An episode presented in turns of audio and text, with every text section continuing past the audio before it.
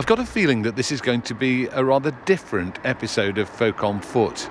We're in the area of Southall in West London, not far from Heathrow Airport, which is sometimes known as Little India or Little Punjab, because a lot of families from South Asia came and settled here in the 1950s and 60s, and it still has a very strong flavour of that community. And we're here to meet our very first drummer. And it's not any old drummer, this is Johnny Kalsi famous for his collaboration with Transglobal Underground, with the Imagined Village, with the Afro Celt sound system, and with his own Dhol Drumming Foundation. And Johnny's going to take us for a tour of this area, dropping in on a couple of music shops and a restaurant, and telling us why this area makes such an impact on him and his music.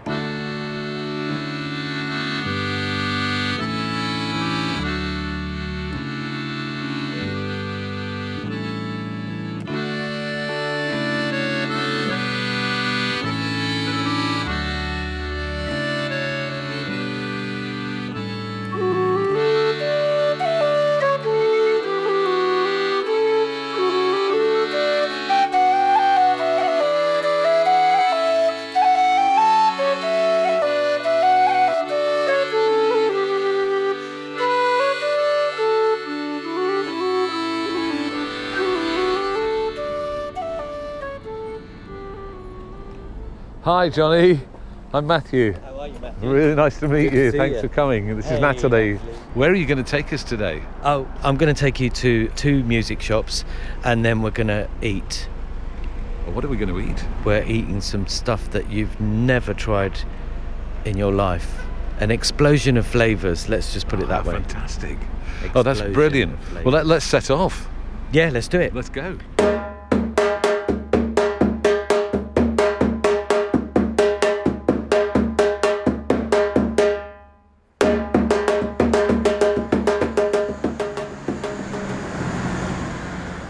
So here we are. We're in the heart of Southall, and this is uh, Singh Sabha Gurdwara, which is like a Sikh temple, uh, one of about four or five Sikh temples in Southall.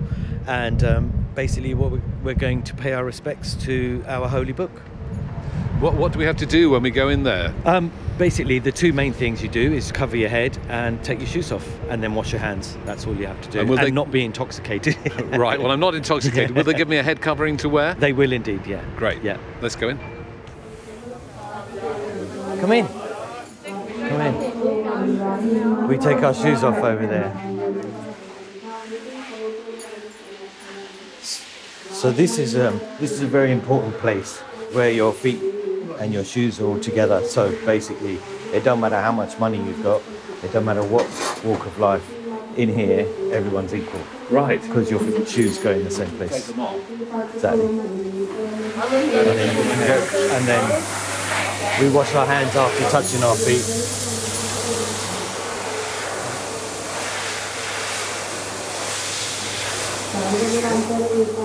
So basically, um, when we go into the hall, um, the, at that end is our holy book, and it's on display. So our holy book is like a living entity. So he's our last guru that died in the 1700s. He basically said, "After me, there won't be any more gurus." But this is the scripture of all of our ten gurus. They were they were prophets, and basically the scriptures they were placed in one book, and it's the Guru Granth Sahib. So it's a living entity for us.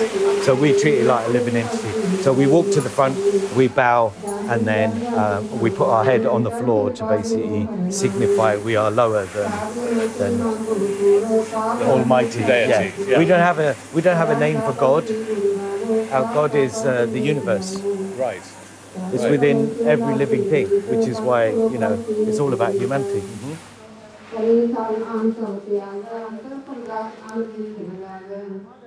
Bhagi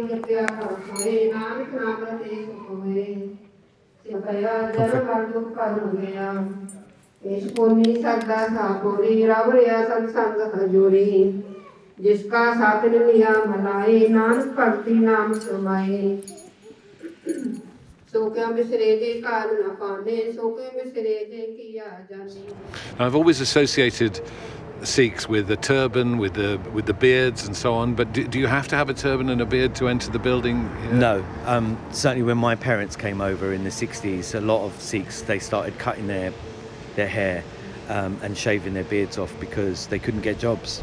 You know, particularly a lot of people that got jobs in London transport, they didn't want uh, people with turbans and beards because they people felt intimidated getting on a bus with a driver. Like, So a lot of people cut their hair and shaved their beards, and they kind of ended up staying like that. But you know, But although is it still important to you as, as part of the religion? yeah, I mean, it became my identity when I was a, when I was younger. I had the choice to either you know cut my hair or or keep it, but I was already playing my drum, and I I felt it kind of went hand in hand. But that was me being a teenager, not thinking about religion and more thinking about the image of what I do. right. So you like the image of the turban and the beard. and- Absolutely, yeah.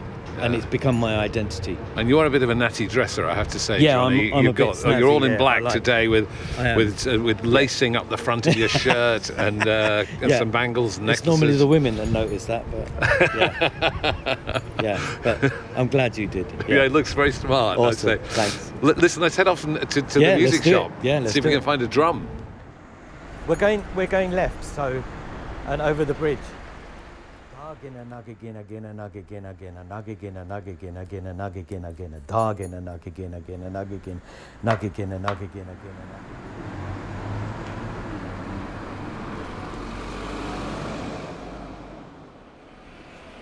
Now, the first thing that strikes you in here is there are one or two drums. This is like it should have been called the House of Drums, isn't it? Really, but Yeah. they do all sorts of instruments here.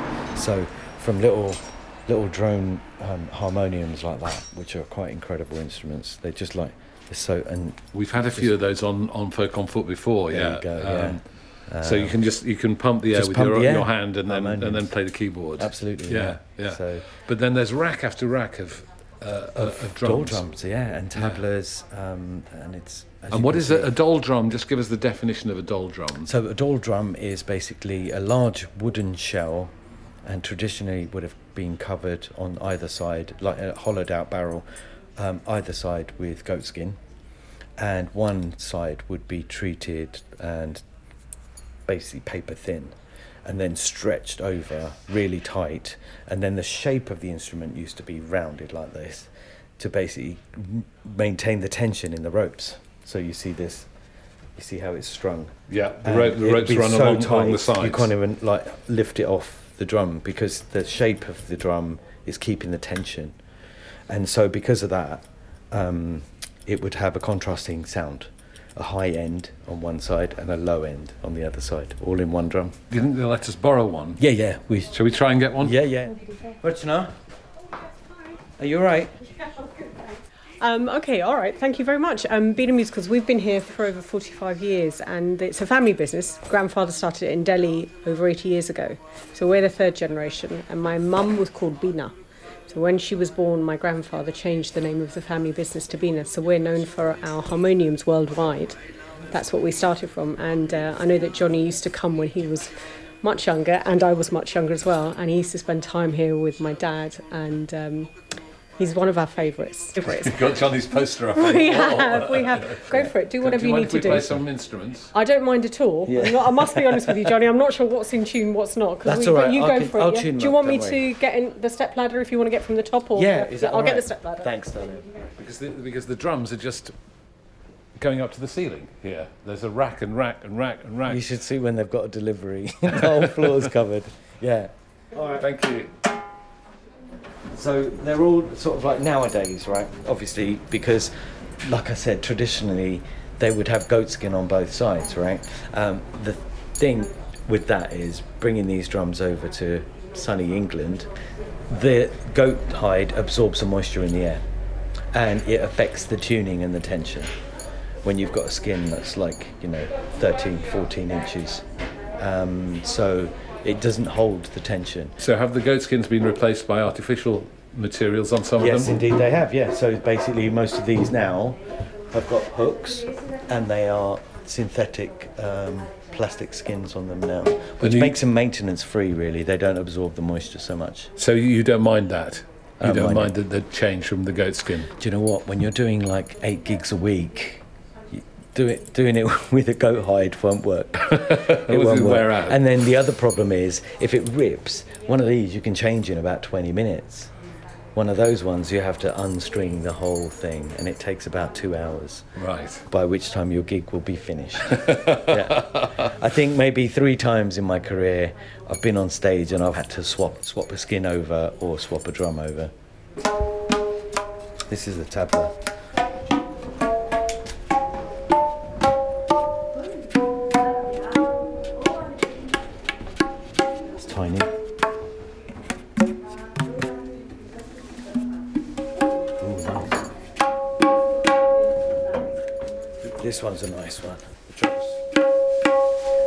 Like a normal drum. I mean, just to get that one sound out, probably when I was a kid, took me a good part of four weeks every day practicing just to. So it would ring like that. Have a go. Okay. So, So, basically, you're putting your pinky and the next finger Yeah. um, on the edge of the drum, just resting it gently. Middle finger stays in the air, and with this part of your of your index finger, where the line is, the top line has to meet that line there. So, and you let it bounce off. Very relaxed motion. try it. Right there. There. There. See, you're biting your lip now, so I can Concentrating. okay. So So- the sound that we're I'm not getting such a good sound as you. Is that because I'm not hitting it hard enough? the attack and the decay. So Right. the attack is the point of contact from your finger hitting the skin. The decay is the sound afterwards. So why am I not getting that? Let's try that. why am I not getting that? Okay, so the reason you're not getting it is because you're actually pressing down rather than bouncing off. Ah, so right, relax okay. your finger.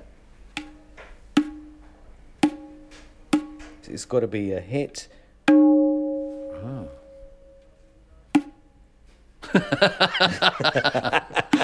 Obviously, I'm not musical. We could be here a while. So- So there's two sounds, and the other sound that's on the edge. That's called, that's known as na or da, and that's a thin, thin. You can hear the difference in the tone, and then you've got dun as well. How do you do that? Hit it crossways. That's probably an easier sound to get Yes. for me. I'm determined to make him make a sound today. Just let, let too too stiff. Too stiff. Yeah, just relax it. Relax it all. Let it go floppy. Okay. And then just no floppy, and then use your hand. There you go. Look. See what happens? Oh, I can get used to this. There you go. and then you have muted sounds that you make on here. Did it get da? Did it get the da? So Fantastic. basically, the phonetic language of tabla can be spoken between two tabla players on a bus without the aid of a tabla. Oh, right. So you just use the Phonetic the, language. the, the, the spoken word, yeah, and then basically your fingers, um, the the lines on your fingers become your metronome. And there's 16, 1, 2, 3, 4. So counting from the bottom line of your pinky to the middle one being number two, to the top line being number three, and the very top where your nail sits, number four. So four on each finger, 16 beats. 1, 2, 3, 4, 5, 6, 7, 8, 9, 10, 11, 12, 13, 14, 15, 16. And your thumb is the counter. And that becomes your metronome. Or you can go straight across 1, 2, 3, 4, and then 1 and 2 and 3 and 4 and 1 and 2 and 3. So basically, between when you're learning tabla, one thing you have to understand between 1 and 2, we have 64 beats. Right. So what? So you know you you've got like uh, you've got you've got the one, and then you have got two. Then you can have one and two. You can also have one e and a two. Yeah, and then you, it kind of goes on from faster there. and so it goes faster. faster and faster. So between one and two, in tabla, there's 64. Can you show us that on the drums? Um, yeah, if you want. So it's just a, a speed thing, basically. So you've got, um, let's say,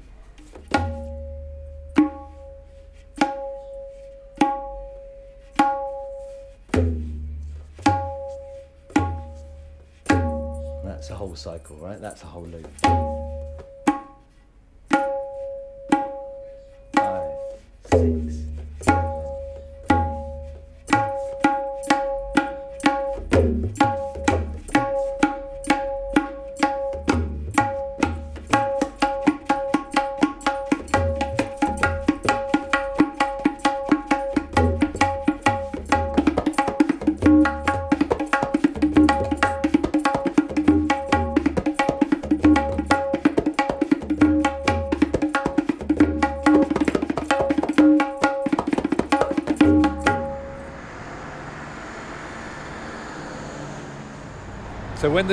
Immigrant families came here, it was largely looking for work. Uh, looking for work, yeah, and the prospects of of a better life, more wages, and better education for the kids, ultimately.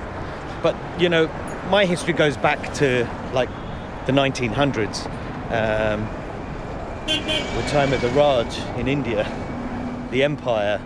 Your history does, your family history does. Yeah, so Well, my granddad, yeah. my granddad, when he was born, it was under the under the British flag, and he was given Empire passports, British Empire passports, British ones. Right. So where, um, where did he live? in India, Punjab, Right. and then basically he got married in India, and then they left. The reason they left is because the empire then took over East Africa.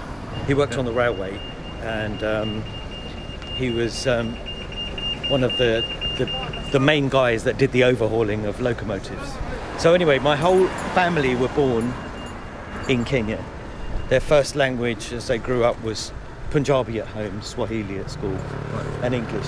They went to British schools, and um, my dad, he married out there. Mum was from Mombasa. My dad was from Nairobi, and um, yeah, my whole family were all, all Kenyan. So basically, here's the thing: people with turbans like this, with pleats down one side and slight pointy, they're from Kenya. Oh, is that right? There's a if you distinctive see, turban. If you see Sikh- Sikhs with round turbans like you did in the temple there, they're from India. Ah, I didn't know that. Big difference. And, and what brought your family to the UK? Well, in 1967, a real nasty piece of work called Idi Amin came into power in Uganda. Yeah. And he basically said, everyone with a British passport, get out of my country or I'm going to kill you. And because Uganda is a neighbouring country to Kenya, they started hearing over the wireless that it was happening over the border. As soon as my grandparents heard that that was happening, they left and came straight to England. Um, and once again, because my granddad, he was, um, you know, he was a skilled engineer. He came here and started working for um, one of the steel works in Leeds. So he settled there because, you know, this, the steel industry was massive up there, you know. So yeah, um, and my granddad fought for the British in the Second World War. He was a rifle engineer. Right. Yeah. So you were born in Leeds. I'm a Yorkshireman. Yeah. Nice to meet another Yorkshireman. Fantastic. Pleasure. yeah. And then when I was two years old, they moved down to London. And to this part of the world? Southall? Yeah, not too far from here, Hounslow. Yeah. And it? the thing about my granddad working in that, um, the Bristol Archives, they got in touch with me. It's only about four or five years ago, and they said we're doing an exhibition, and the exhibition's called um, oh, Empire Through the Lens. That's what it's called. And they had a whole archive of photographs of the British Empire from India to Africa to like all, absolutely all over. And they said, we need to select you as an artist to pick one photograph Really? of like, I'm talking a few hundred thousand photos. Oh my goodness, how did you make the choice? It was difficult at first, and I, ultimately I was looking for Indian instruments. I was looking for a dhol drum, you know, and I did find a couple. But the one that really struck a chord, I'm going to show it to you now because I keep it in. Got it on your phone? yeah, I've got it on my phone. Um, the one that really struck a chord was this one here, and the reason it did is because of the story I've just told you of my granddad. So I'll let you describe it. Oh wow, this is a it's a locomotive being built, isn't it? It's a big steam engine being built, and it's hanging uh, from a crane uh, above a team of men who are working on the wheels uh, down at the bottom.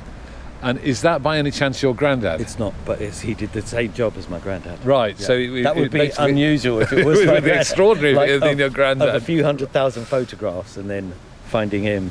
But this is it, this is the very workshop that he worked in Wow. in um, in Nairobi.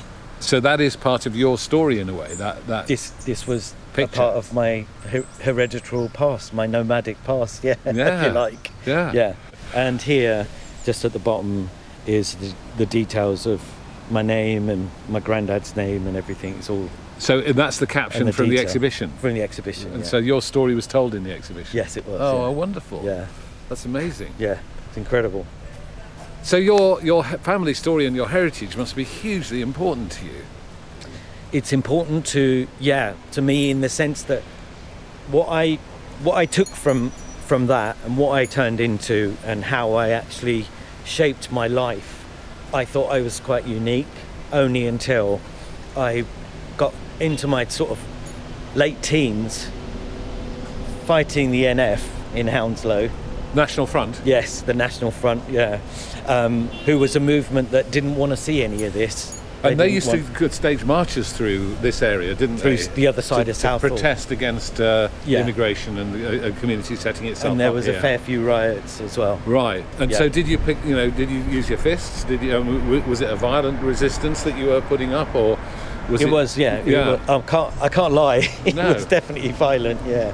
And yeah. it must have been the, the, the atmosphere must have been really tense and, and, and dangerous. It was, and a lot of people moved out of Southall because they didn't want to get involved in all of that. That movement, it it wasn't only in Southall, but you know, even in Hounslow bus garage, there'd be like gangs of boys, skinheads in those green jackets and ripped jeans. I, I'll never forget it because their image is just so. And Dr. Martin boots, that image will stick with me for the rest of my life because that's you know, and that was a sign of like it was looking at a pack of wolves, dogs. You know, it was like that until two of them came along, and then me and a few other Indian chaps, we um, we decided to pick on them for a change and see how they liked it. Until one of them got away, ended up running into a pub. Twenty of them came out, Oh my goodness! and we ran. And there was only like four of us. You're in fear of your life. Absolutely, yeah, yeah. And we got a good kick in. We got a good hide in. Um, but one of those chaps that was with me, his name's Bobby Friction, who's now a Radio One DJ. I know him very well. Yeah, I know Bobby Friction. Yeah. so there was there was quite you know and it's quite funny because you know from that movement, I kind of you know we all listened to Nusrat Fateh Ali Khan at home, and at schools we'd listen to like Duran Duran and Led Zeppelin, and you know it's just I'm just interested in how you felt as somebody who was born in the UK, yeah. brought up here, British as you come, finding these people coming to your area of town and trying to throw you out and, and, and threatening you with violence. You know, what what did that make you feel? Um, very confused to start with because um, even growing up, even in schools, when I'd have fights, I'd, ha- I'd hear constantly "Go back to your own country." It was only till later when I got a little bit of education of because they don't teach you about the empire in schools. They don't tell you about British history like that. They tell you about kings and queens and about stuff here, but they do not tell you the truth. that's the that's the problem. Um, and the truth was that they came to our country first, and they raped all of those countries. And even though my granddad even built helped build the railway um, and help them overhauling the, as you've heard, what they were actually doing was building a railway so they could rape the land of its minerals and all its gold and I mean, that diamond at Kohinoor, the one that's in the coronation crown, that massive diamond is it belongs to India. Mm-hmm. So the interesting thing about all of that is, is Plays with your head, doesn't it? It does play You with your head because I was told go back to your own country, but But that's as far Leeds. as I was this what yeah that was li- and then even growing up, the question is where where do you come from? And I go well, come from I was born in Leeds, here UK. Where did your parents come from? And I go oh they're from Kenya, and that, That really like- confused people. That's not the answer that they were looking for. And they go, what about your grandparents? I go, oh, they came from India. I knew you were going to say that. Eventually, they get back there because of the way get you look. because yes, exactly. So they make the assumption, and then they just kind of go, "Oh, that's what he that's what he does. That's he plays an Indian instrument. He must come from there."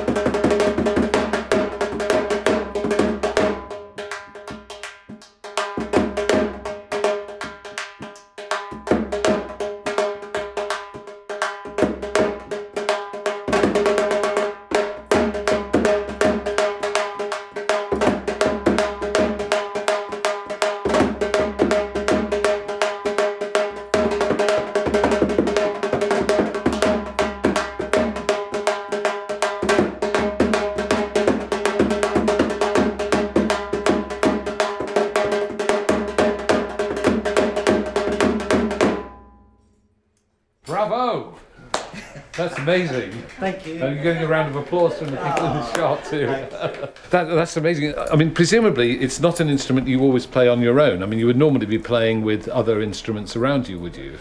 Yeah. So basically, with the Dhol Foundation, um, I started out teaching people, and it was a school. We ended up with like 400, 500 drummers.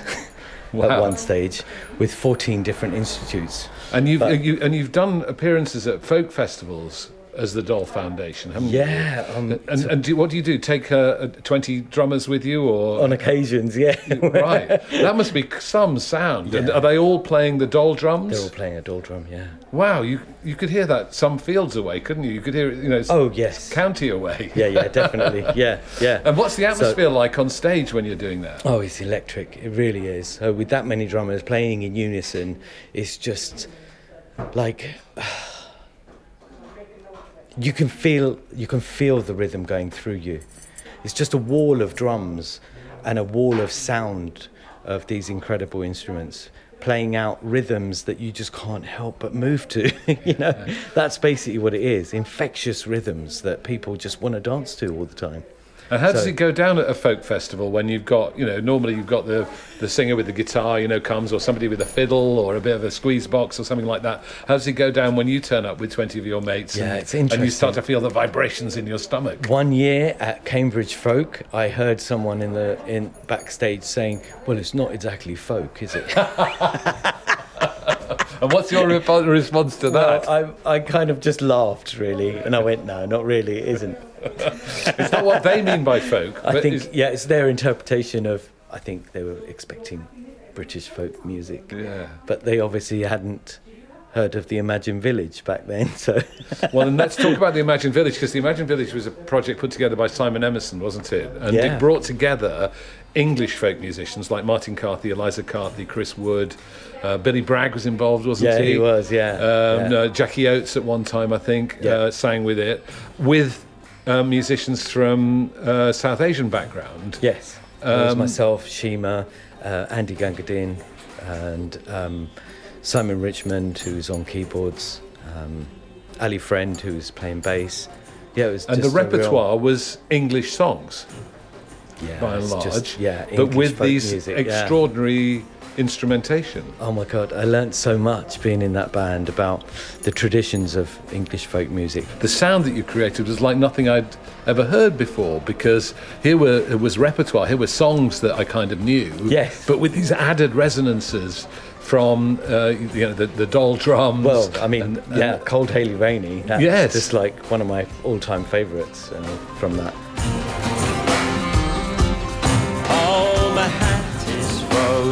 Frozen to my head. My feet are like two lumps of lead. I'm stuck out here, half drenched, half dead, from standing under your window.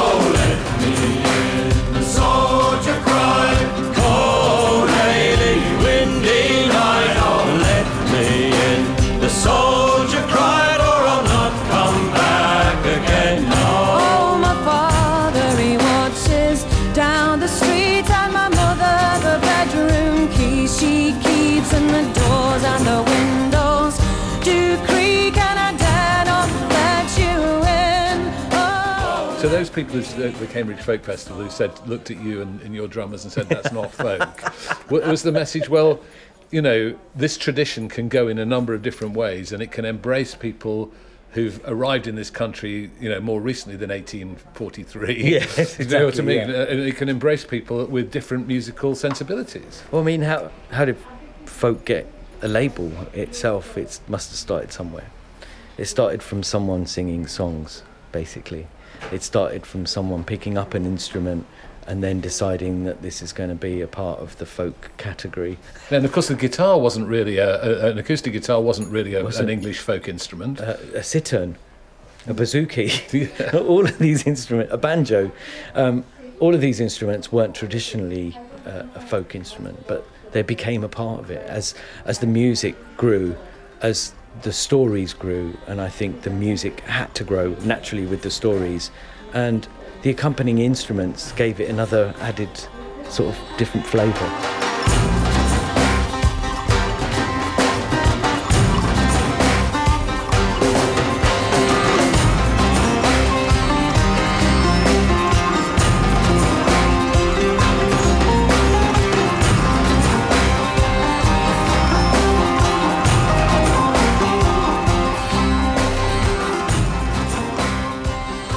I'm still fascinated. Just even watching Show of Hands, just watching Miranda on on the bass, just going, how is she doing that? It's incredible. And you've done uh, a gig with Show of Hands, of course, uh, recently, didn't you? Oh, I love uh, Steve's. Just he's just amazing. I love him to bits. He's just incredible. Uh, uh, Steve Knightley of, of, of Show of Hands, of course, been on, Knightley, on Folk yes. on Foot uh, on the podcast, and uh, is an old friend of the podcast, in fact. And uh, so he, he wrote a song, I think, inspired by you, called Mother Tongue. Yes, tell us about that. I had an idea for for a song that I didn't know how to put out because I'm not a songwriter, but it was just a, I thought a fabulous idea. Um, Brexit was quite current then, um, and lots of people were thinking of just leaving England altogether. But basically, I approached Steve, and we've been threatening to work together for about six years. And I said, I've got an idea for you if you want to have a listen. The song goes like this. In the first verse, he says, If I leave you, would you forgive me? And then in the next verse, he says, When I'm away from you, would you think about me? And in the third verse, he says, If I come back to you, would you recognize my face? And ultimately, you think that he's talking about a woman. And it's not. He's actually talking about his country. And then when I said that to Steve, he went, Oh my God. And I said, But, you know, it's all about people living in a different land. And so Mother Tongue was born after that.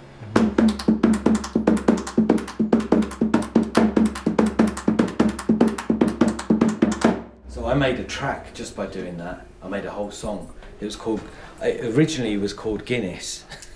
Why? From the Guinness advert, you know, with the horses going. And the, the left field track, doom, doom, da doom, doom, da doom, doom, da doom, da doom, doom, doom, doom, doom. So I just kind of thought, this will make a really good track, so I called it Guinness. A friend of mine came in, he's an amazing pakhavaj player, um, that big instrument over there, and he'd done a prayer on the start of it, and I went, What are you doing that for? And he goes, Why? It's called a Ganesh and Ganesh being the, the god that used to play that instrument. Ganesh is the elephant god, and he used that was his instrument, the pakhavaj. And he goes, That's the instrument that Ganesh played, our god. I was like, Okay, there's a problem. He goes, What's that? I said, Well, you just turn this track in into a religious track. He goes, Why? I goes, It's called Guinness. he goes, Well, you have to change the name. I went, I went, Right, okay. So, so we called it Ganesh. And what about your musical journey? Because you've talked about growing up on Led Zeppelin. What was kind of it? Oh, you've got the Led Zeppelin T-shirt on underneath. Underneath Yeah. there, you've got the Robert Plant T-shirt. do you and then you ended up. By the way, we should say you ended up working with him, didn't you? the man you So- idolised as a as a teenager. In 1997, while I was with my band Transglobal Underground, we ended up touring with Led Zeppelin around the Mediterranean, and I befriended Robert Plant. That must have been like a dream come true, was it? Oh, absolutely, yeah. But I was quite Was blasé. he? Was he I was as you blasé about it all. Well, Just- obviously you'd got to be cool, hadn't you? Yeah, yeah, But was he was he as you'd expected when you got to know him? I mean, Oh, he was. Uh, at first, I was like, "Oh my God, you're Robert," and he would like, he just put me straight down and said, "I'm a human being. Stop it, Johnny." And I was like, "Okay, I'll stop now." So I just wanted to tease out the other influences on your musical journey. Then, so you've, you're listening to Led Zeppelin as a teenager, and you're taking up the drums. When did you get your first drum? Oh, um, so my first drum was from my savings, and I was about 13, 13 years old. Big dhol drum. So So, so you took up the dhol drum. You taught yourself. yeah, What did your What did your mum and dad think about it? they thought I was a complete idiot. Did they? Yeah, What What did they want for your future? they wanted me to be a doctor or an accountant or a solicitor or something of that sort.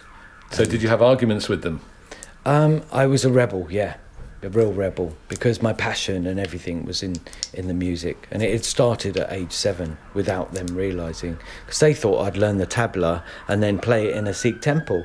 but it That wasn't go- your idea. That wasn't, yeah, and I took it to a different level altogether, to the point where I started touring at the age of sort of like, four, when I mean touring, I was like doing wedding gigs at fourteen with a with a Bhangra band playing tabla.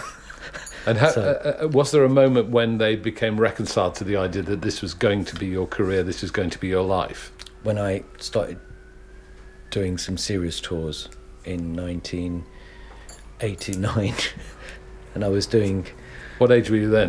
um, I was 21, Right. and I was doing gigs abroad. Did they come and see you play? Your mum and Yeah, yeah. Now they do. Yeah, absolutely. And it's it was, you know, the thing about Asian community is when my dad used to go to the temple, everyone would kind of like you know dig in the knife and say, oh, my son's just got a degree and my son's just done this and now he's doing architecture or whatever, and. And your dad My would dad say, would "Well, like- my dad's doing and my son's He- doing a bit of drumming." Yeah, he'd be yeah, exactly not. It doesn't quite cut the same until I appeared on TV, and everyone approached my dad and went, "I saw him on telly, really good," and then this became a regular occurrence. You see, so um, after some royal events, we opened for the Commonwealth service at Westminster Abbey. That was good, and then Amazing they- occasion. that it was just a really epic one that one we did a drumming piece that i put together from one of my previous albums called um, drummers reel and the start of it starts with the like this one hit on the drums. And then there's like and i did that on purpose because i wanted people to feel the the uh, ambience of, of westminster abbey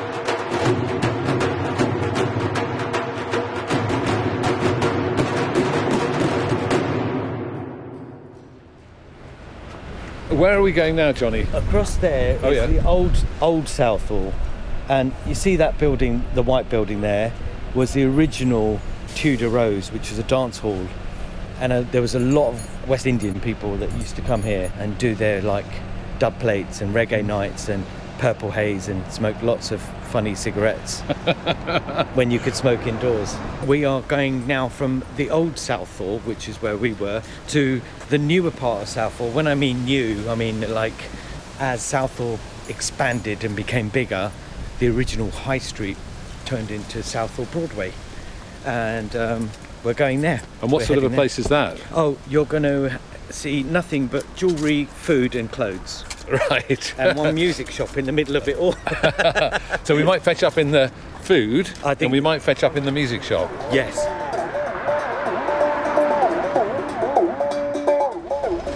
Rings, bangles, bags hanging from the ceiling with decorated with sequins and pearls, and the whole shop is shimmering. And these these are such vibrant colours, aren't they? It's a quite beautiful bright pink and uh, a sort of aubergine colour, and then a bright green and, and gold. So much gold. So this is a huge store with some beautiful jewellery.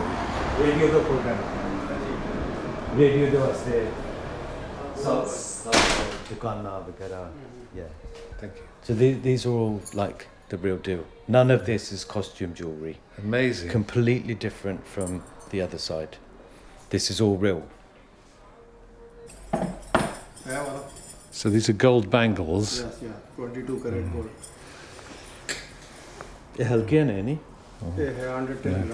110 grams of My 22 goodness. carat. But they're beautifully worked. Yeah, it's all they, it's all hand hand done. Yeah. Yeah. have a feel mm, Feels it's got a weight. Yeah. This is good. 8,250 pounds. Beautiful. eight grand Eight grand. 8250 Oh my goodness. isn't that fantastic? isn't that amazing Thank you so much for letting us come in. Thank, you. thank you Marat. Oh. So now you, you're smelling the barbecue and the food and like you know, um, we're, I'm getting more hungry. I'm getting hungry too. Yeah, good, good. We're going to a nice place. I've got to show you how they make jalebis. Jalebis are quite amazing things. What's a jalebi? A jalebi is one of these. Look. So it's a batter that's fried, and then it's dipped in that sugar syrup right there. Once it comes my out, goodness. Watch. There it goes, and it takes on all the flavour, and they push it down. It sucks all that sugar syrup in, and they come out like that. My mouth is watering. Yeah, totally. Come on, let's go in.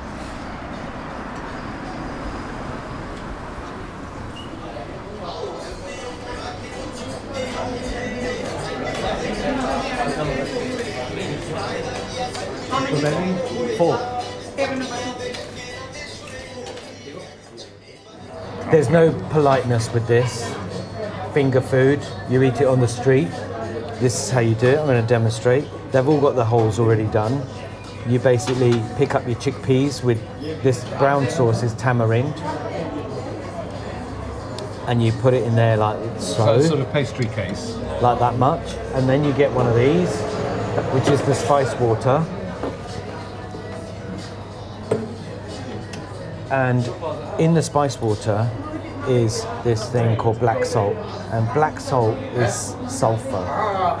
It's volcanic salt. Um, you'll be able to smell a little bit in there amongst the spi- spices. Oh yeah, that smells really good. Yeah, it's an amazing. It's an amazing. I love black salt, and you basically fill that half, and it goes straight down the hatch. No bite. Don't bite it because it will just dribble all down your. I love the mm. expression on your face. You look like a man enjoying his food. I'll do one for you. Okay, thank you. You put the Chickpeas. chickpeas into the little case. A bit of potato. Get that in there.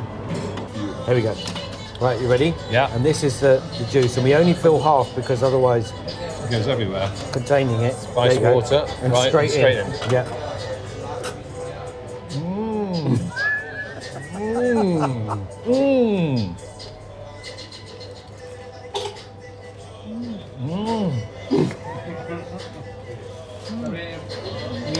That is wonderful. The, Did you have? the explosion of the different spices and all comes into your mouth. Isn't that amazing? It's delicious and it's very refreshing actually. It is quite refreshing. Yeah. Yeah. So we're back on the street. We're back on the street now, and um, Where are we after going? That, after that hearty meal, I know exactly. I was thinking maybe you know a sit down and uh, a slight snooze might be in order, but that'll be back at the temple now. Not, but um, yeah, we're just going to walk like a few doors down, and then um, this music shop was basically um, it started out on top of another shop, so it's a renter space on top of another shop. So it's basically jewelry shop, restaurant, jewelry shop, restaurant, jewelry shop, Jewelry shop, jewelry shop. sweet shop. sweet shop, and then another jewelry shop, and then a music shop. and then music shop further down. Right. Yeah. and, and you know the people in here. Oh yeah, yeah. For years. Yeah.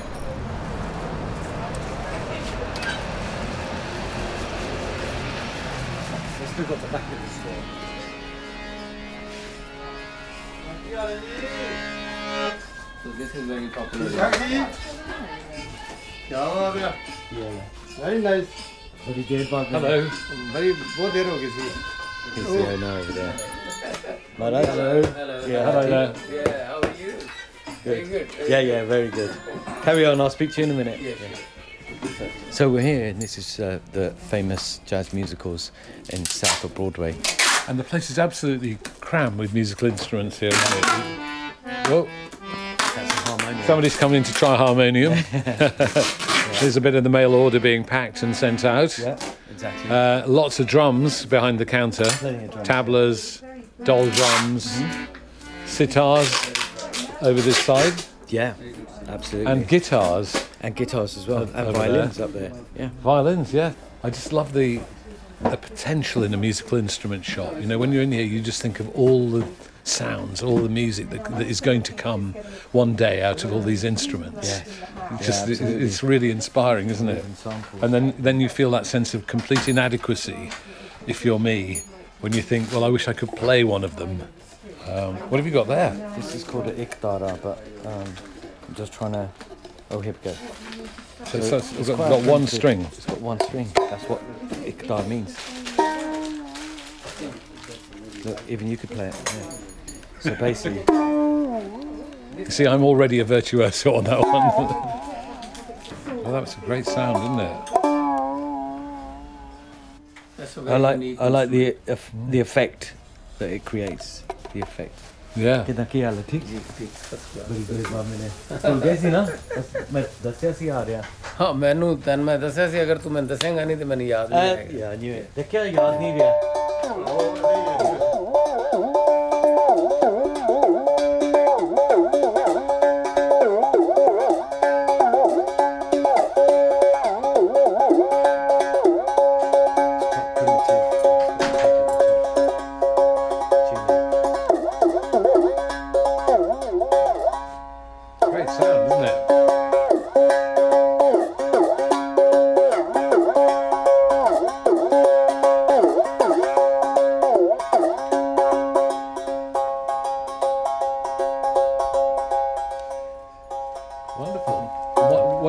instrument? It's called Gopi Chand. Gopi Chand, yeah. Gopi Chand, yes. We wondered if you would mind if Johnny would play some drums for us. Would you, Oh, yeah. Would you, would you mind? no, not at all. Yeah, Johnny can play any drum. Oh, that's very kind I of didn't want to disturb anyone else if you're. No, no, uh-huh, please go fine. ahead. I look forward to hearing drums. Oh, You just popped in for a harmonium. Yes, I have actually. Yeah, so that's a beautiful instrument. Yeah, they're all beautiful in here. So nice. What are you going to play, Johnny? Let him one's up there. I thought I'd um, I'd pick a nice one out. Ah, Whoa, Pacinza. slightly precarious coming down there. Pachi, pacinza. Pachi.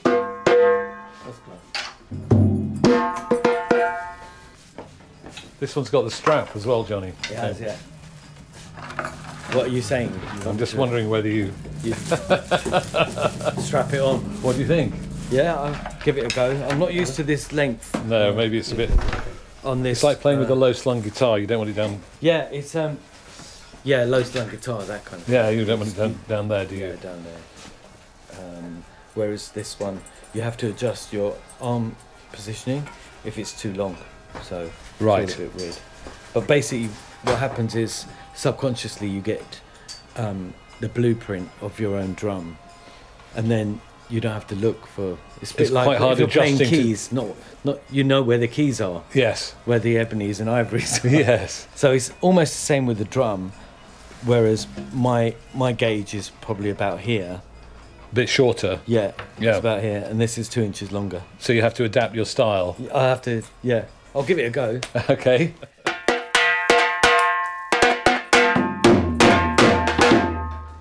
That's got some volume. Oh yeah, this is nice. I like this one.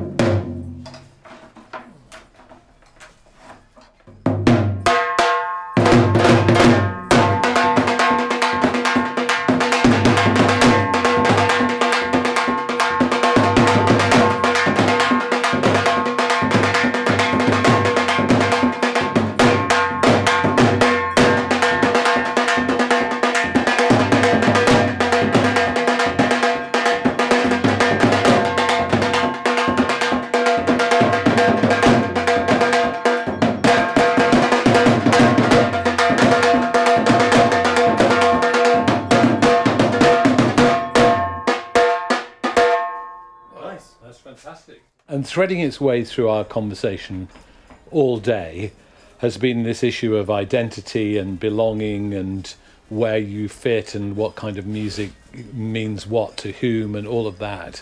Do you do you have an answer now about you know what kind of music you make and what kind of music you think of as folk music?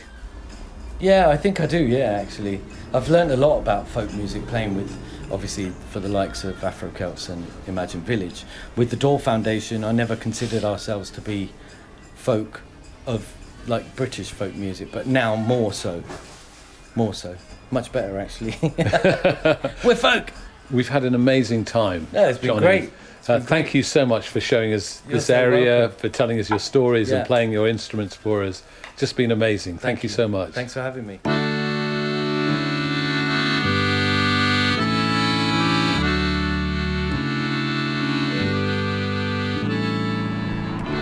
Johnny Kalsi in Southall. We have filmed some of the performances that Johnny did here in Southall, and we're going to put them in our Folk on Foot on Film archive. If you want to get access to that, all you have to do is sign up to become a Folk on Foot hero. You make a small monthly contribution, which goes back into making more episodes of Folk on Foot, and then you get access to this glorious archive of more than 100 songs and performances filmed on our travels around the United Kingdom. So if you want to do that, please sign up at folkonfoot.com and click on the Support Us button. We love making Folk on Foot, and we can only do it thanks to your support.